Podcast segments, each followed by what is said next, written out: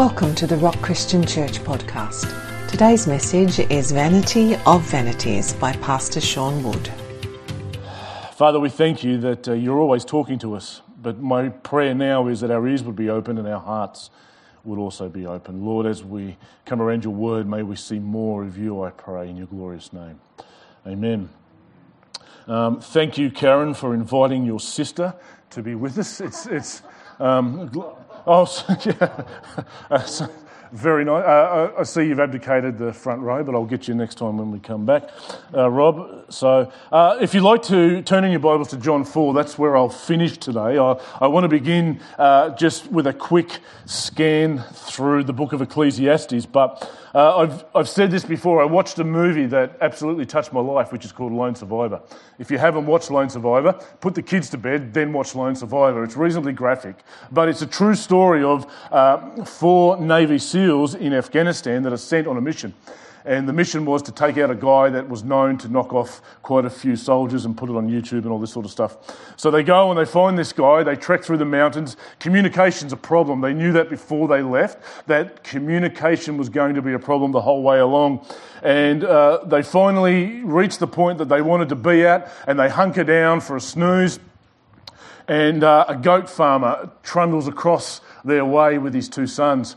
And there's much deliberation between them about what they should do about this because it turns out that the father uh, had a walkie talkie, so he was obviously communicating with somebody. Uh, they didn't speak the language, and after much deliberations, some would say they made the wrong choice. I say they made the right choice when they let the people go. And what happened is the oldest son runs straight down into the village, tells everybody in the village that there are four men up on the hill. But they they calculated the odds beforehand and they turned around behind them. They never looked at any maps, but they turned around behind them and said, All we have to do is make the summit of this mountain here. We can get communications out because they couldn't ask anybody back at base because communications were down. But we can get out communications. They'll fly in the choppers, get us out of here, and we'll deal with the situation later. So off they trundle. Everything's going according to plan until they reach the summit and realize it's not actually the summit.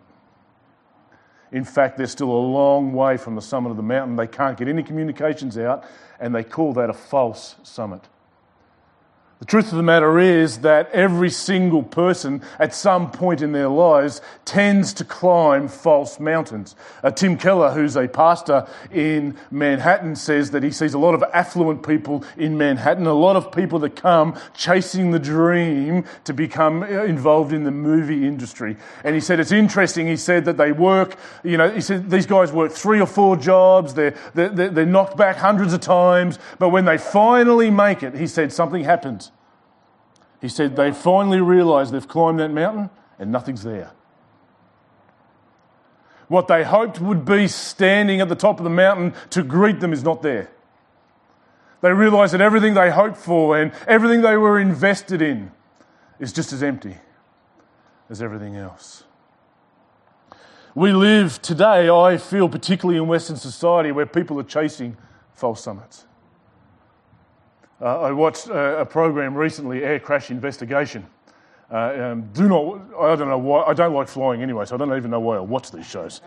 Um, but uh, it's interesting how there was one case where an aeroplane had crashed and uh, the pilots did absolutely everything wrong because they assumed that uh, they were a certain height off the ground, they assumed they were in a certain location, and they didn't even look at the instruments. And this is what this is the kind of life we live in now. You know, we've got so many people that tell us that there is no absolute truth. Uh, you know, truth is whatever you want to call it, and there's there's no absolute morality. We just make make up our own morality as we go along. And just like those pilots, we're making up our own minds without looking at the instruments.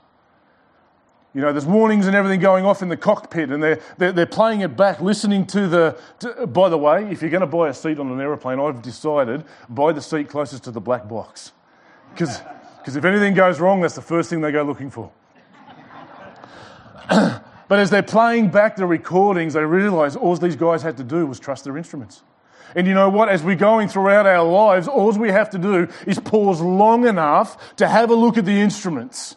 Something's not right and something's not working when the leading cause of death in males between the age of 15 and 44 is suicide. Something's wrong. When I was a cleaner at the LGH, Launceston is only a city of 200,000 people, and there was four rooms at the end of the aisle that was always manned by a nurse. Why? Because they were the rooms where adolescents had attempted to take their lives.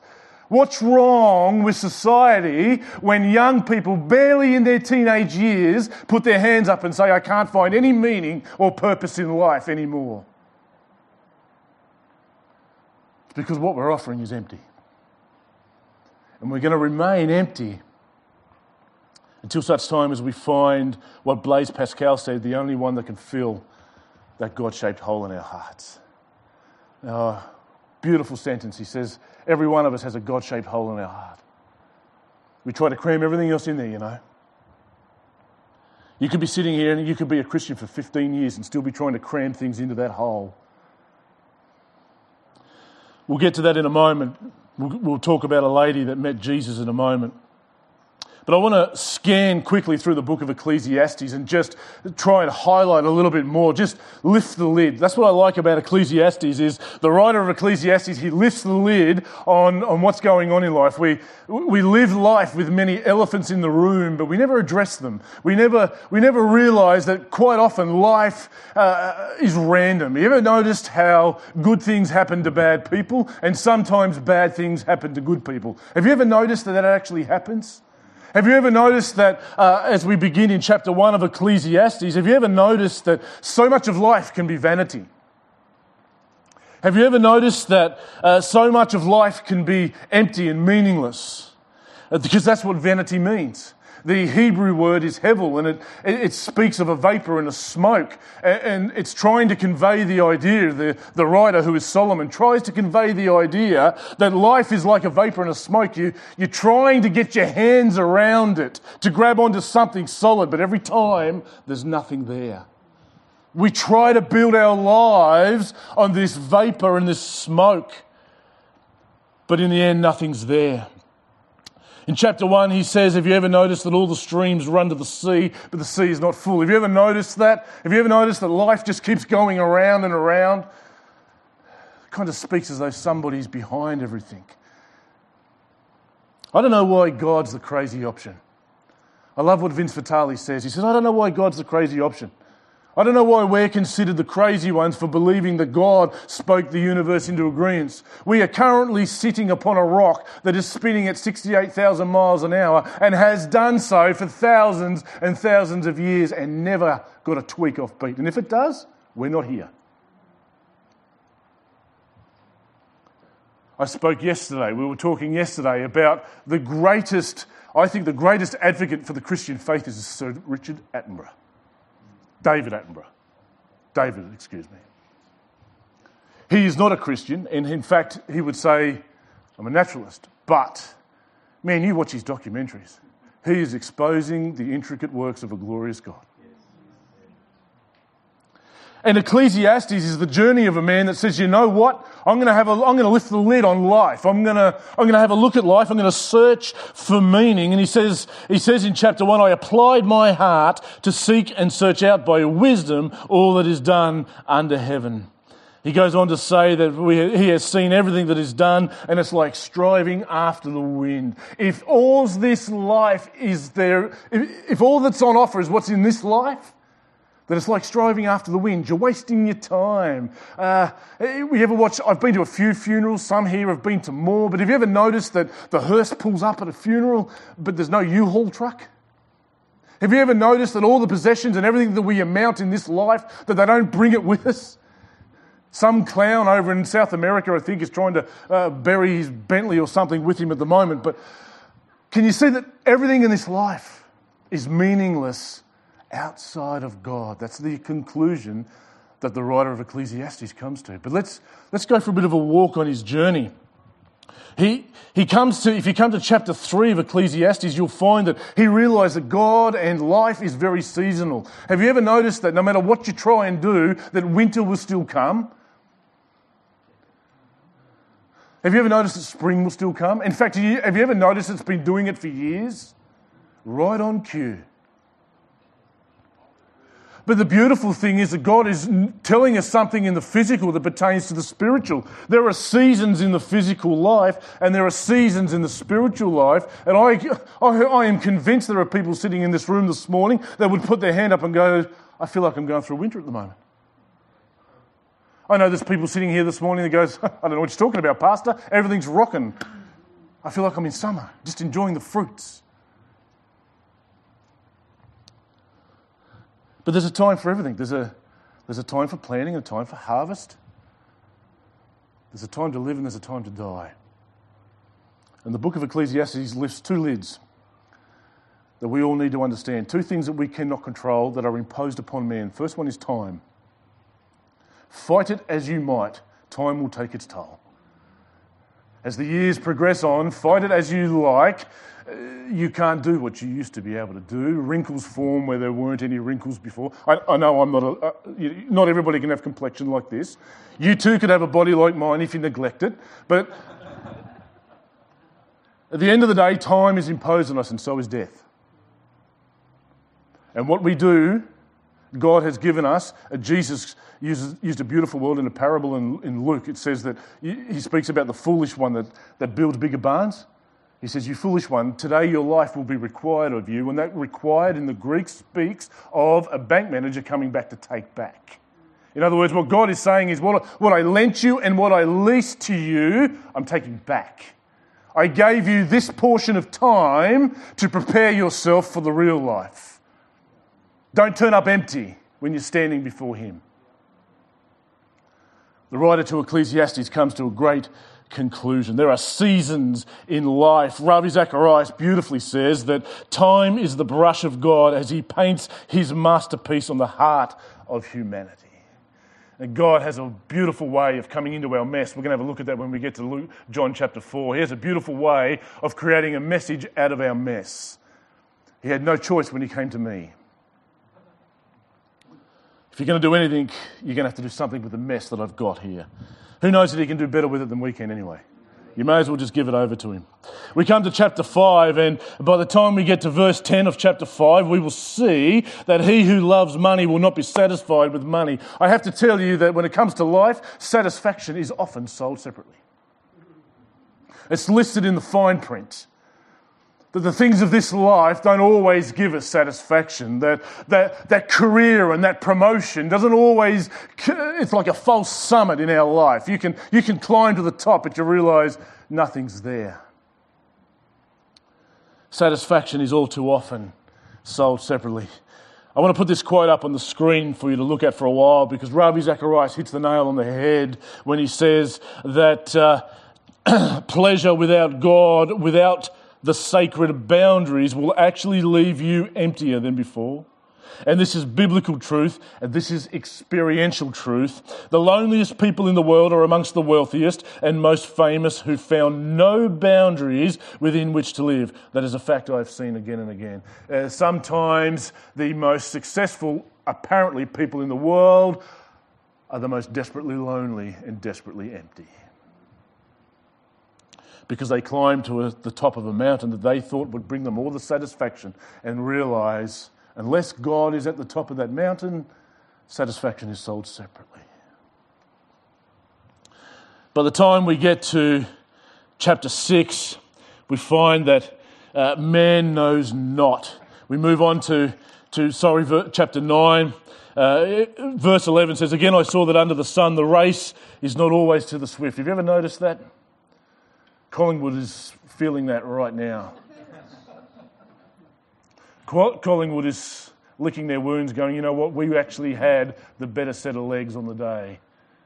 But the race isn't always to the swift, and the battle's not always to the strong, and nor is bread to the wise or riches to the intelligent. Why? Because time and chance happen to us all. There are, uh, there are things that are outside of our control, and we may not know what the future holds, but the beauty is you can know the one who holds the future today. There are people sitting in this room today that can put their hand up and say, I can tell you now, five years ago, you, I wouldn't have believed I am in the position I'm in today. That could be good, that could be bad.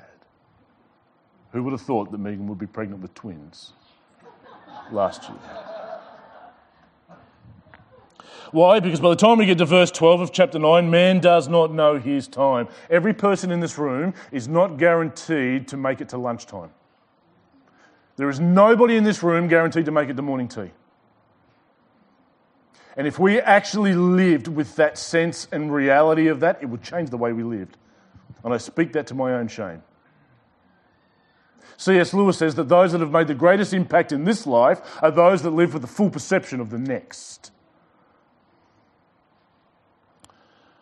That we will stand before the one who spoke this universe into existence. And if he did not, and if God is not real, then give me a plausible reason that, that, that he didn't. Give me another good argument because evolution doesn't work. We should stop teaching that in our schools. We come to chapter 11 and we take some encouragement as we come to the end of Ecclesiastes because he says, you know what, time and chance happen to all. We're not in control. God is the one in control. Life is here for you to enjoy. It's like God says, go ahead and enjoy all the departments of life, but make sure I'm the building. And the writer to Ecclesiastes says, you know what, you can, you can divide your house up however you like. If, if God's given you food, eat it. If, if God's given you family, enjoy them. If God's given you stuff in this world, enjoy it. But make sure He is the building because therein lies all the satisfaction. Is enjoying everything that He has given us in this life. And He says in chapter 11, cast your bread upon the waters. In other words, get out and live life, but do it inside of God. Verse 4 of chapter 11 He who observes the wind will not sow. We had a saying in Tasmania that says if you wait for the perfect day to go fishing, you will keep on waiting. In other words, stop looking at the wind, forget about the forecast, and just get on with life. But what if I get sick? Or, or what if something happens? What if? What if God showed up today? You might be sitting here today saying, you know what, uh, there's some lids that have been lifted on my life. And I want to come to a lady who had a few lids lifted in her own life. John chapter 4. You know, the, the story, there is a story some years ago in South America of a crew of Peruvian sailors that were heading towards the Amazon River. And as they, as they approach the Amazon River, they find that there is a, a Spanish ship anchored there. And when they get on board, they find all the sailors stretched out uh, in, in a desperate, desperate condition. And they say, what, what on earth can we do for you? And they say, Water, water. Uh, the guys, are, these Peruvians standing there going, Chuck your buckets over the side. And they go, No, no, no, you don't understand. We, we need fresh water. And again, these Peruvians go, Chuck your buckets over the side. Unbeknownst to the Spanish fleet, they were sitting right on top at the mouth of the Amazon River. They're sitting right on top of fresh water and dying of thirst. We live in Western society today where so many people are sitting right on top of fresh water but choosing to die of thirst. The living water. It's the kind of satisfaction you can only find in Christ. Chapter 4 of John would bring us to Jesus traveling, and as he does, he stops at a well, and you have to remove, when it comes to Jesus in particular, you have to remove the word coincidence. You see, Jesus stops at a well. It's actually Jacob's well. And so Jesus, wearied as he was from his journey, was sitting beside the well. It was about the sixth hour. That's important. Verse 7 of chapter 4 says that a woman from Samaria came to draw water. We need to know a few things about this woman before we go any further. The first thing is she's drawing water at the sixth hour. The second thing is she's on her own. Those are the two things you didn't do in the first century. If you wanted to draw water, all the ladies went out to the well in the morning or in the evening when it was cool to draw water, and they never went alone. Immediately, we begin to understand there's something going on with this woman. So many people reach the position that this woman's in and go, you know what? Jesus would never want to talk with me. Jesus, Jesus could not do anything with me. But I want everybody in this room to know this morning that just like this woman, Jesus is waiting at the well. And he's waiting for you. Oh, yes, Pastor, but I've been a Christian for many years. Great. He still waits for you at the well. There's something about water, you've got to keep drawing it. There was a woman from Samaria who came to draw water. Jesus said to her, Give me a drink, for his disciples had gone away in the city to buy food. The Samaritan woman said to him, How is it that you, a Jew, ask for a drink from me, a woman of Samaria? Men, please take a note Jesus always treated women with high value. Secondly, Jesus never obeyed cultural taboos. It was against culture of that day to speak for a man to speak to a woman. It was certainly against culture for a Jew to speak to a Samaritan. And I love this about Jesus. He says, I don't care about your culture and I don't care about your taboos. I'm at the well, and if you turn up, none of that matters. For Jews have no dealings with Samaritans. Jesus answered her, If you knew the gift of God and who it is that is saying to you, Give me a drink, you would have asked him and he would have given you living water. If you knew. Jesus is drawing her attention to what it is that she lacks. You lack a knowledge of who I am because if, if you fully understood the gift of God, and this gift is in the Greek is doria, and I, and I say that with a bit of an accent because it makes me sound intelligent, but the Greek word is doria, and it's only used in a handful of places in the New Testament, and every time it is a reference to the Holy Spirit. Jesus says, I've got something to give you. It's like the gift that keeps on giving. It's like children. God says He's a gift that just keeps on giving.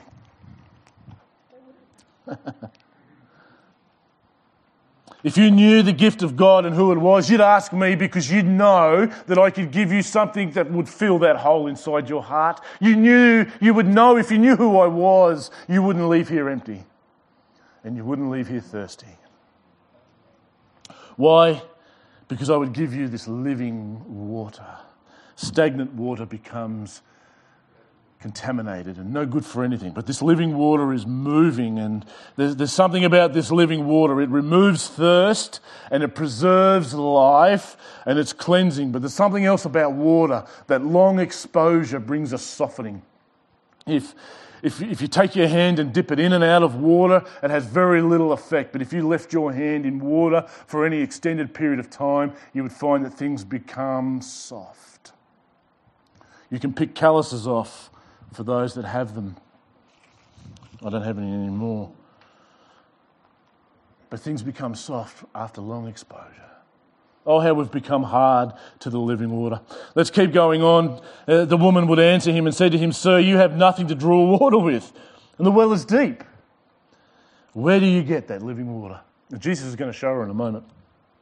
Are you greater than our father Jacob? Yes, that goes without saying. He gave us the world and drank from it himself, as did his sons and his livestock. And you know, if you read the chapter before, Jesus is talking to Nicodemus, and he's using a, he's using a physical, something we can understand from the physical, and he's applying it to a spiritual truth. And he says to Nicodemus, if you want to enter the kingdom of God, uh, you come in by birth.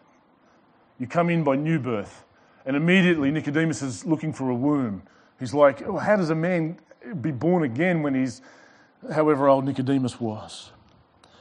And here Jesus is standing with this woman saying, I have water that will mean you'll never be thirsty again. It's the greatest gift you could receive. And she says, Where's your bucket?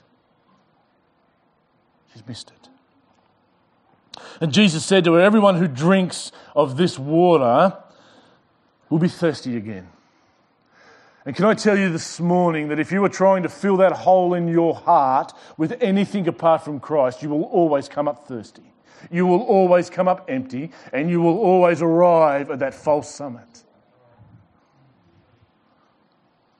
There's no problems with the communications. God's given us the communications to find the summit. Everyone who drinks this water will be thirsty again. But whoever drinks of the water that I will give him will never be thirsty again. The water that I will give him will become in him a spring of water. And that word spring is like leaping and bubbling up. And uh, the difference between a well and a spring is a well takes effort to get the water out, but a spring just naturally bubbles over. You can't put a cap on it because the pressure builds up and it'll blow out. What's our job? Our job is to be exit points for the spring of living water, welling up to eternal life. Jesus uh, says to a thirsty woman, which is a verb, the word thirst here is a verb, the only place you should be drinking is here. You know, satisfying thirst is not about how much we drink, it's about where. Quenching spiritual thirst isn't about how much stuff or, or how many places you visit or, or whatever it is. The smallest drop from the cup of Christ could satisfy us for a very, very long time. The woman said to him, Sir, give me this water so that I will not be thirsty. You'll have to come here to draw water. And Jesus is going to now. So Jesus said to her, He says, Go call your husband and then come here. Which was right, because you shouldn't speak to a woman in the first century without her husband present. And the woman answered him, I, I have no husband. And Jesus said to her, You are right in saying, I have no husband. Now we begin to get a back, the backstory. Quite often people have backstories. You are right in saying, I have no husband, for you have had five husbands, and the one you now have is not your husband. What you have said is true. And Jesus, the greatest heart surgeon in the universe, is beginning to do heart surgery. He has opened her heart and says, You are visiting many, many wells and finding that they are empty. How many times will you come to this well and find that you won't find your deepest satisfaction in an earthly relationship? You won't find the deepest satisfaction in acceptance from other people, but knowing my acceptance. Many of us visit worlds. Some people's worlds look like social media. We come there looking for our acceptance, and uh, uh has somebody liked or, or, or somebody defriends us on Facebook? It's like, what happened? I want to challenge you this morning because just like this lady, Jesus desires to, to expose the worlds that we all come to. Christian, non Christian, believer, non believer, everybody has worlds, and Jesus demands that He be the only place we come to draw water. The woman said to him, Sir, I perceive that you are a prophet. Now, now we're going to go, we're going to, we, we need to change the subject really quick, Jesus, because you've just opened my heart. And I want to run away from this.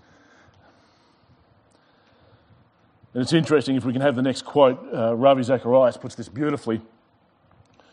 I think the reason we sometimes have the false sense that God is so far away is because that is where we have put him. We have kept him at a distance, and then when we are in need and call on him in prayer, we wonder where he is. He's exactly where you left him. It's interesting that Jesus has exposed her heart and she wants to digress, but isn't it interesting the direction the, uh, the conversation takes now? The woman said to him, Sir, I perceive that you're a prophet because our fathers worshipped. Oh, okay. Now, now Jesus has got to where he wants to be. Now Jesus has got to the topic that he actually wants to talk about. We've been talking about wells and we've been talking about water, but at the end of the day, Jesus wants to expose what it is that she's been worshipping. You're worshipping everything except from me. In fact, he's going to tell this woman, You worship what you do not know. Our fathers worshipped on this mountain, but you say that in Jerusalem is the place where people ought to worship. Jesus said to her, Woman, believe me, the hour is coming when neither on this mountain nor in Jerusalem will you worship the Father. In other words, what Jesus is saying is when it comes to worship, worship is not going to be about location anymore, it's going to be about the heart. See, in the Old Testament, the temple was the place where heaven and earth met. See, heaven's not, we don't have to shout. God can, God's not thousands of miles away. Uh, we've put men on the moon and they couldn't find him because he's not up there. He's right here. In fact, heaven and earth are, are closely linked because when we get to the book of Revelation, John says, I saw a door opened and heaven. It's right here. There's no distance. In the Old Testament, was a place where heaven and earth met, and Paul had the profound statement that in the New Testament, we are that temple. And Jesus says, Worship now looks like everything that happens inside this temple. Worship's about a posture of life. Worship's about an attitude. God is seeking those who drop the ceremony and come from the heart. Worship is a verb that requires us to have empty hearts. Come with me down to verse 27. The conversation goes on. Just then his disciples came back, and they marveled that he was talking with a woman. But no one said, What do you seek, or why are you talking with her? And then the woman leaves her water jar. The reason that she came, the reason that she was there was to draw water. And upon meeting the source of eternal water, she leaves her jar, she abandons everything. What I love about Jesus is the story ends with him placing the greatest value. The first evangelist is this woman from Samaria. She runs back into the village. She tells everybody simply what had happened to her. Come and meet a man. Come and meet a man who told me everything I ever did. Come and meet somebody who actually exposed my heart and my wells and my idols. Come and meet a man. And upon his testimony, they all come to meet Jesus. And by the time we get to the end of chapter 4, it says they didn't believe anymore because of her testimony, but because they had met him themselves. Today, I want to invite every single person to do that. I want to invite every single person to leave your jar. Just forget about it. We get caught up in jars and wells and buckets, and Jesus says, I'm standing here waiting. I've got a gift for you. If you are sitting here today and you're empty, if you're sitting here today and you're thirsty, I want you to know that Jesus is waiting at the well. I want to encourage everybody to leave their jars and to come and meet a man, the God man, the most glorious man that ever walked the earth, where just a drop of this gift could well up into eternity. Can we bow our heads in prayer? Sonia, could you just come and tinkle for a moment on the keyboard?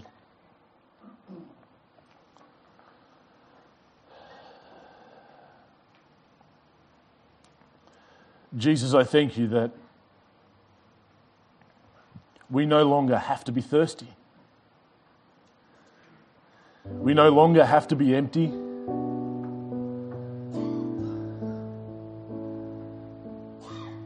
We no longer have to face the future and the uncertainty on our own. I thank you this morning, Jesus, that just as this woman met you at the well with all of her mess, that it's okay for us to bring all of our mess and meet you at the well. There are so many days when I have so much mess myself, and I'm so grateful I'm so grateful to you, Jesus, that you come and take all of our mess. You come and take all of our sin. You come and take all of our shame. You come and take all of our emptiness and you give us meaning and purpose. Jesus, to me, I testify that you are magnificent. It's a privilege to know you. I pray every person in this room would not leave thirsty. I pray nobody would leave here today empty. I pray that you would, Lord, that they would come to the world and realize that they haven't found you, but that you have actually found us.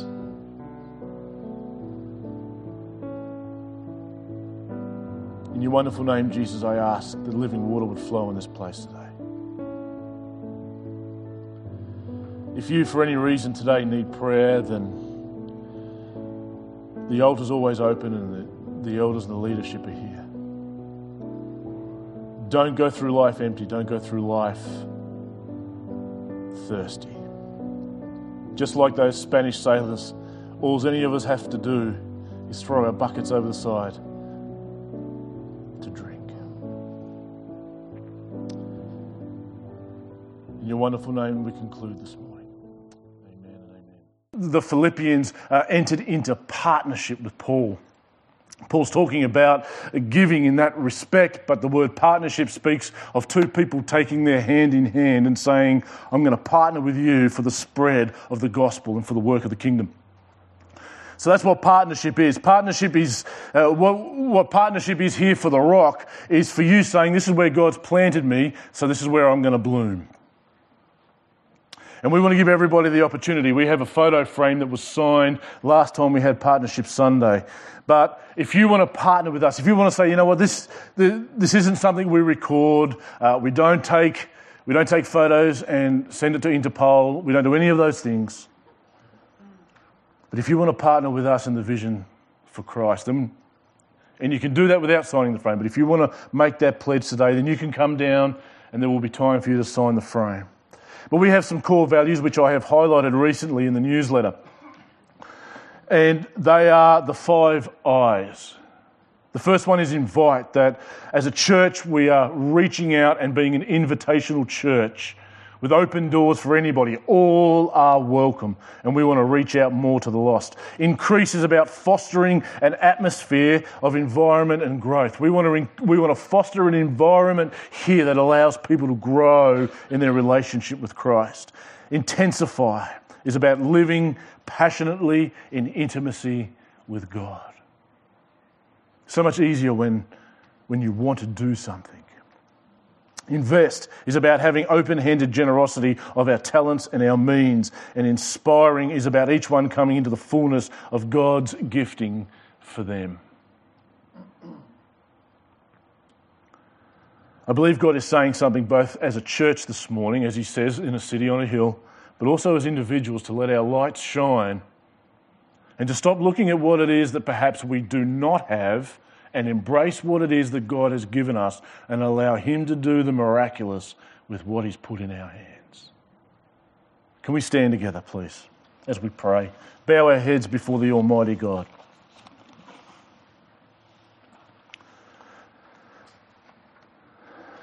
Father, this morning I thank you for everything that you have placed in our hands. I thank you for all the wonderful people that make up this community. It is a pleasure, Lord, to pastor this wonderful group of people.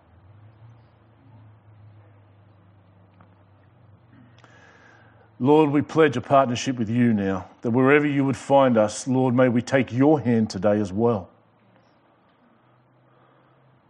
Lord, I pray that you would remove dimmer switches in this room right now. I pray, Lord, that you would raise up a community and a team here that will be fully equipped and live worthy of the wonderful calling you've given to each and every one of us. Lord, we take your hand this morning and we say, Here's what we have. Here's our five loaves and two fishes. We say that as a church and we say it as individuals this morning. Here's what we have in our hands, Lord, and we invite you to do the miraculous. We invite you to set the captives free, Lord, just as you did in Egypt.